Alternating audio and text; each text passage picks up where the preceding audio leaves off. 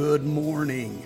Thank you for joining us for this, the 51st installment of Face the Truth, the weekly podcast of the Truth Church of Olathe, Kansas. As always, I count it a great honor to have you listening, and I trust that today's episode will be a blessing to everyone who tunes in. I pray that those who have been sick are starting to feel better just know that we continue to pray for each of you, and we believe that God's going to continue to provide strength and health as only He can. Now, with regards to our service schedule for the coming week, here is the plan. Tonight at 7 o'clock, we'll have a brief time of prayer via Teams. You'll use the same phone number to connect as what we've used for the last two services but you'll need to know the correct meeting ID number. If you want to participate in this time of prayer, please contact me or one of our ministers in order to obtain that number. Then on Sunday morning, we will again be streaming the services from the Truth Church of Lacine beginning at 10:30 a.m.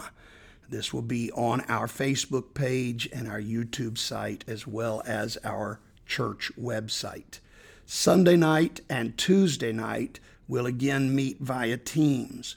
I've been blessed by our last two Teams meetings, and I truly look forward to joining with our church family yet again. We've spent the last several weeks dealing with the fruit of the Spirit. Having finished that study last Thursday, we're going to introduce a new topic on today's podcast. It's one I am looking forward to addressing. As you'll see, it's a subject that I believe is extremely important, especially in this day and age. Starting today and continuing for the next few weeks, I want to talk to you about the gifts of the Spirit, specifically the nine gifts listed in 1 Corinthians chapter 12. So let us go to the 12th chapter of 1 Corinthians as we get started in this necessary study. 1 Corinthians 12 and 1 says, Now concerning spiritual gifts, brethren, I would not have you ignorant.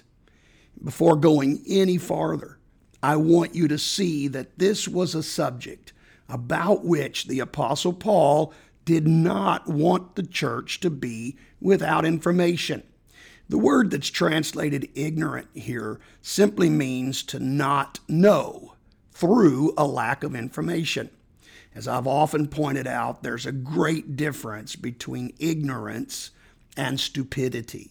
Ignorance is simply not having the knowledge of something. Stupidity is not having the ability to gain knowledge. And the Apostle Paul said, I don't want you to be ignorant.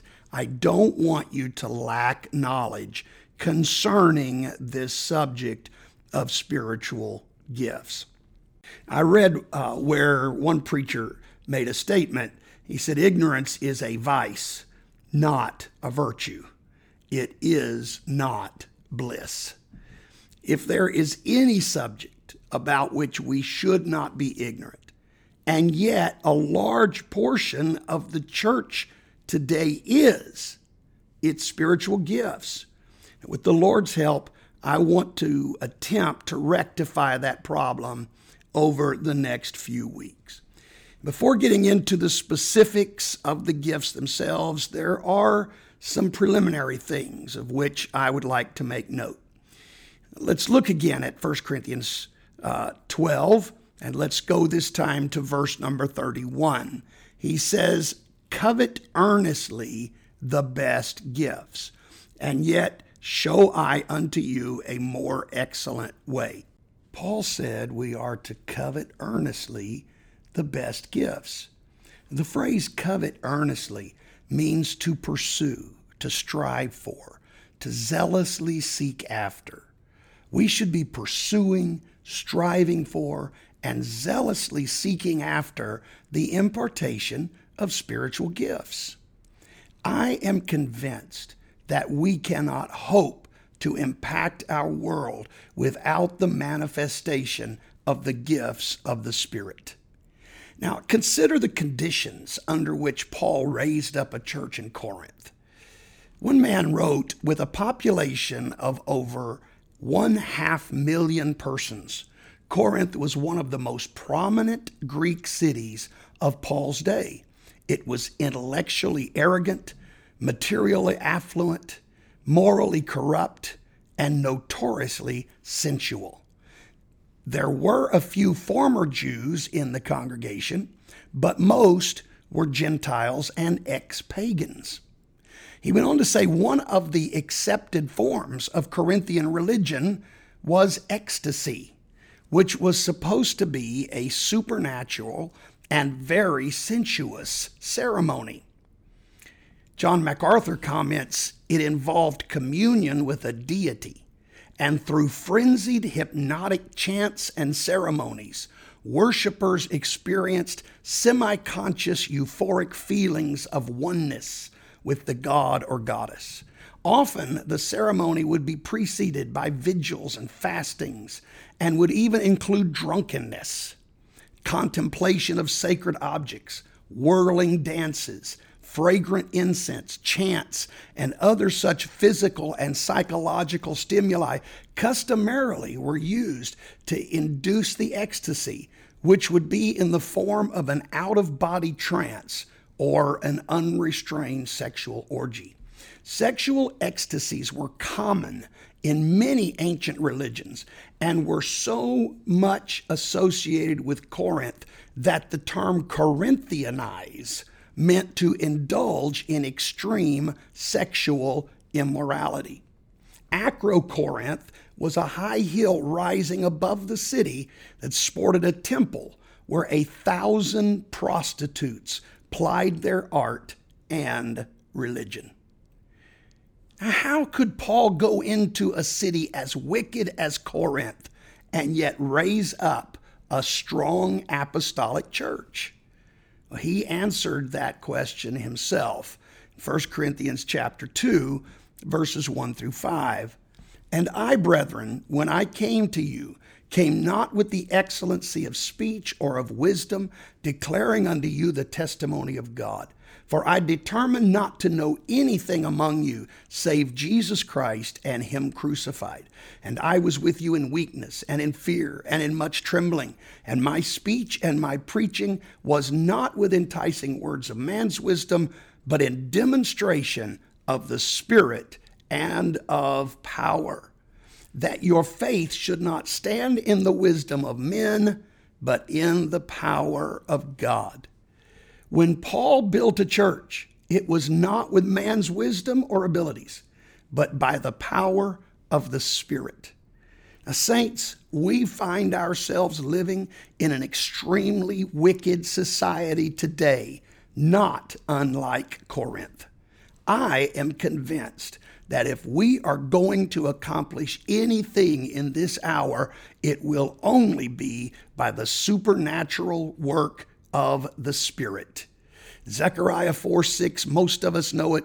Then he answered and spake unto me, saying, This is the word of the Lord unto Zerubbabel, saying, Not by might nor by power, but by my spirit, saith the Lord of hosts.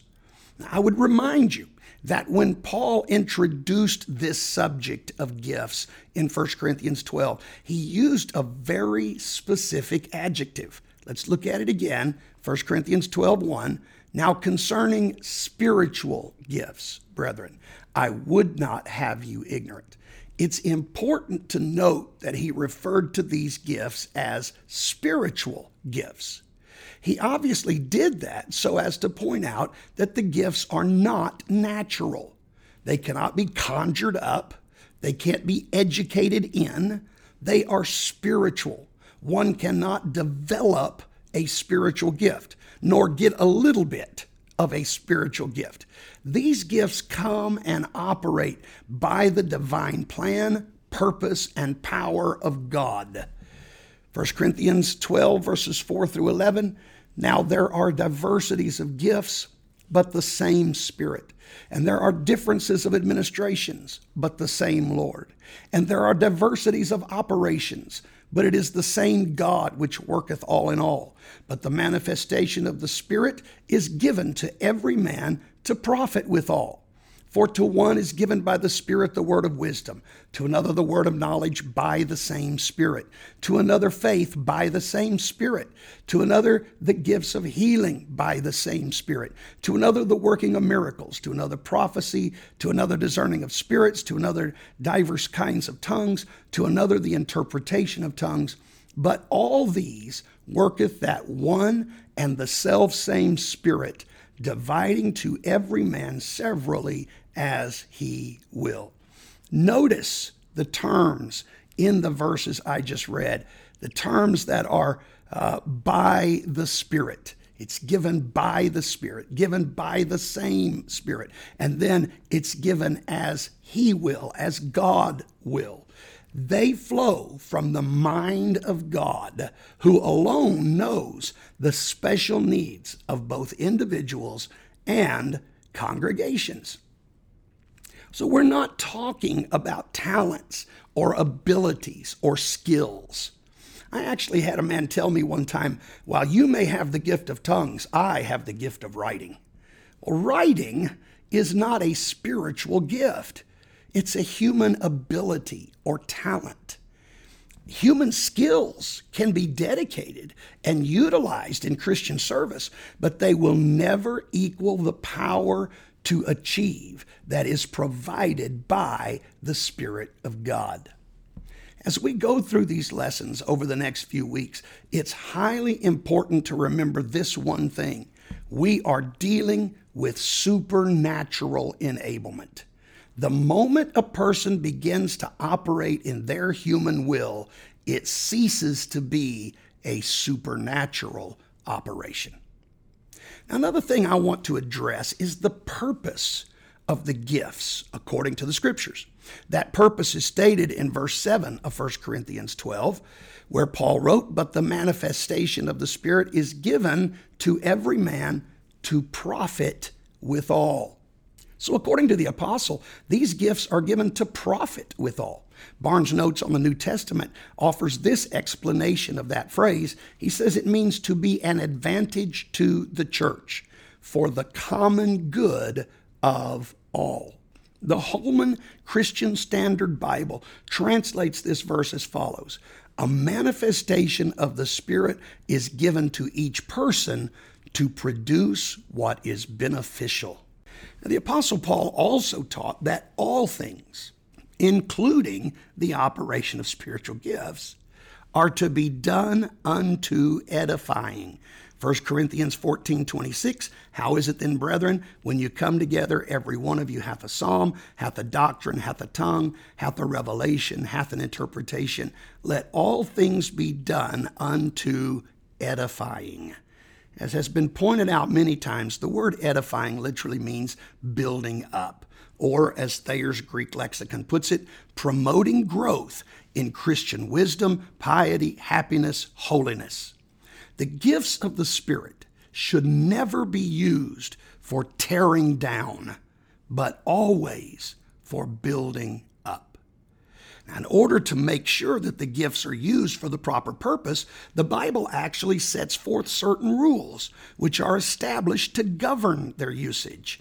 Look at 1 Corinthians 12 3. Wherefore I give you to understand that no man speaking by the Spirit of God calleth Jesus accursed, and that no man can say that Jesus is the Lord but by the Holy Ghost. What I want you to notice is the first part of this verse, wherefore I give you to understand.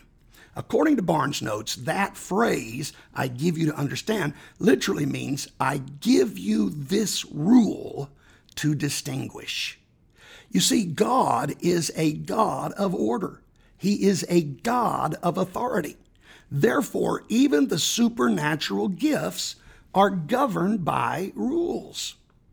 1 Corinthians 14, verses 26 to 32. How is it then, brethren, when you come together, every one of you hath a psalm, hath a doctrine, hath a tongue, hath a revelation, hath an interpretation? Let all things be done unto edifying. If any man speak in an unknown tongue, let it be by two, or at the most by three, and that by course, and let one interpret. But if there be no interpreter, let him keep silence in the church, and let him speak to himself and to God. Let the prophets speak, two or three, and let the other judge. If anything be revealed unto another that sitteth by, let the first hold his peace. For ye may all prophesy one by one, that all may learn and all may be comforted. And the spirits of the prophets are subject to the prophets. Now, this is a list of rules that the Apostle Paul set forth under the inspiration of the Spirit of God for the operation of the gifts. And we'll discuss these rules when we discuss the particular gifts to which they apply. But right now, I want to point out that it's not just anything goes so long as you feel the Spirit. Remember this chaos never edifies, and confusion is not of God. Now, one final thing I want to talk about before getting into the gifts themselves is the fact that it is possible for a gift to be imparted by spiritual transference. And it's possible for spiritual gifts to lay dormant. 1 Timothy 4, verse 14 Neglect not the gift that is in thee, which was given thee by prophecy with the laying on of the hands of the presbytery. 2 Timothy 1 6, Wherefore I put thee in remembrance that thou stir up the gift of God, which is in thee by the putting on of my hands. Paul clearly stated that Timothy had been given a gift through the laying on of the hands of spiritual elders, and that he needed to be sure he did not neglect that gift, but rather he take time, put forth the effort, and stir it up. Now, with all that behind us, let's take a brief look at the gifts of the Spirit themselves. 1 Corinthians 12, verses 8 through 10 for to one is given by the Spirit the word of wisdom, to another the word of knowledge by the same Spirit, to another faith by the same Spirit, to another the gifts of healing by the same Spirit, to another the working of miracles, to another prophecy, to another discerning of spirits, to another divers kinds of tongues, to another the interpretation of tongues. In this passage, Paul listed nine gifts of the Spirit. They are the word of wisdom, the word of knowledge, faith, gifts of healing, working of miracles, prophecy, discerning of spirits, divers kinds of tongues, the interpretation of tongues. Now, we'll define and examine each of these gifts in future lessons, but I want to focus right now on breaking these nine gifts into three basic categories. First, there are the three gifts of revelation. These are the word of wisdom, the word of knowledge, and the discerning of spirits. These gifts provide the divine ability to know. Next, there are three gifts of power. This is faith, the gifts of healing, and the working of miracles. These gifts provide the divine ability to act. And finally, there are the three gifts of inspiration prophecy, diverse kinds of tongues, and the interpretation of tongues. These gifts provide the divine ability to speak. Now, again, I'll take time in future lessons to explain each of these gifts and how they function. I'll also do my best to provide scriptural examples to help you better understand them. But I just wanted you to get an idea of the gifts themselves. Before concluding today's podcast, I want to make three points which I believe are pertinent to this topic. First, I want to address something Paul said at the end of 1 Corinthians 12. 1 Corinthians 12 31, but covet earnestly the best gifts. And yet I show unto you a more excellent way. Now, what did the Apostle Paul mean when he said we were to covet earnestly the best gifts? What are the best gifts? Well, since the gifts of the Spirit are for the purpose of edifying and strengthening, we can surmise that those gifts are best which are most profitable to the church. Now, As we look into the scripture, the only other place Paul uses the term covet with regards to spiritual gifts is found in 1 Corinthians 14 39, where he writes, Wherefore, brethren, covet to prophesy, and forbid not to speak with tongues. It can be assumed then that prophecy is one of the best gifts. One might also, by context, infer that diverse kinds of tongues would fit into that category. And if that's true, then it's safe to assume that the interpretation of tongues would also fit into that category, since the gift of tongues requires an interpreter. 1 Corinthians 14, verses 27 and 28 says, If any man speak in an unknown tongue, let it be by two, or at the most by three, and that by course, and let one interpret. But if there be no interpreter, let him keep silence in the church, let him speak to himself and to God. So there is a requirement uh, not to have one without the other. It's also been suggested that this term, the best gifts, uh, was used by Paul to simply mean the best one for the situation at hand. In other words, if someone is sick, prophecy is probably not what they need. They need someone to operate in the gifts of healing. If someone's in need of direction in their life, however, the gift of healing would not be the best gift for that situation. Second thing I want to point out is that being used in the gifts is not necessarily a sign of spirituality. Having a tool does not equate with qualification. Just like having a hammer does not mean you're a carpenter. The Corinthians were undoubtedly one of the most carnal churches in New Testament times, but they had an abundance of spiritual gifts operating in their midst. You see, God uses people in the gifts of the Spirit based on two criteria the need for the gift and the willingness of the recipient to be used. The final issue I want to address on this topic is that it is impossible for a person to have a gift of the Spirit if they don't have the gift of the Spirit. Acts chapter 2, verse 38 Then Peter said unto them, Repent and be baptized, every one of you, in the name of Jesus Christ for the remission of sins. Ye shall receive the gift of the Holy Ghost. Spiritual gifts are given to people who are filled with the Spirit, evidenced by speaking in other tongues. If you've never been born of the Spirit, that should be your first pursuit, followed by developing a spiritual walk. Then you should make yourself available to God uh, for Him to use you in one or more spiritual gift. True church, there is one thing that is certain. We need the gifts of the Spirit in operation in our assembly today. Therefore, let each of us purpose. We are going to begin a spiritual pursuit to have those gifts working in our lives. Let me say once more how much I appreciate you joining us today. Also, I want to remind you that we are here to help you in any way we can. If there is anything you need, please don't hesitate to contact us. Send your prayer requests to prayer at olathetruth.com. That's prayer at olathetruth.com.